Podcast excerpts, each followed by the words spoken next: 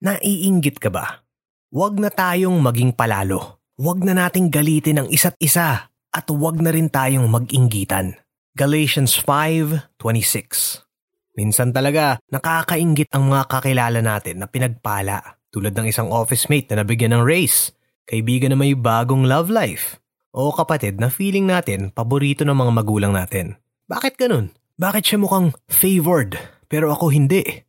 May mga araw na ganito ang naiisip natin, hindi ba? Mahirap aminin, pero hindi lang tayo ang ganito. Sa totoo lang, maraming times na naiinggit tayo sa isa't isa, pero sa Biblia, may warning sa atin laban sa inggit. Song of Songs 37.1 at 1 Peter 2.1 Delikado ang inggit dahil kapag naiinggit tayo sa kapwa natin, tumataas ang tingin natin sa sarili natin at bumababa ang tingin natin sa iba.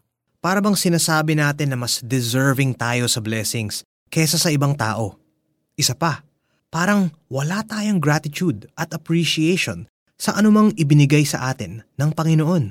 Kapag napasukan ng inggit ang puso at isipan natin, nagiging sobrang negative na tayo. Nagfo-focus tayo sa mga bagay na wala sa atin o kulang sa buhay natin kesa sa mga biyaya na ibinigay ng Panginoon sa atin nawawala ang ating peace. Imbes na mainggit, pagtiwalaan natin na ang Diyos ay nagbibigay ng biyaya sa lahat ayon sa kanyang kapanahunan. Let's pray. Lord, alam ninyo kung ako nga ay nagiging mainggitin sa kapwa ko, lalo na sa mga mahal ko sa buhay. Bilang pagsunod sa sinabi ng 1 Peter 2.1, tinatalikuran ko na ang pagkaingit. Nagpapasalamat ako sa lahat ng blessings na ipinagkaloob ninyo sa akin. Buksan ninyo ang mga mata ko para makita ko ang masaganang pagpapala ninyo sa akin nang sa gayon, hindi na ako maging mainggitin. Application. May kinakaingitan ka ba ngayon? Tuwing may tao na kinakaingitan mo, ilista sa iyong prayer journal ang tatlong bagay na thankful ka. Pwede itong physical, spiritual, financial, or relational na mga bagay.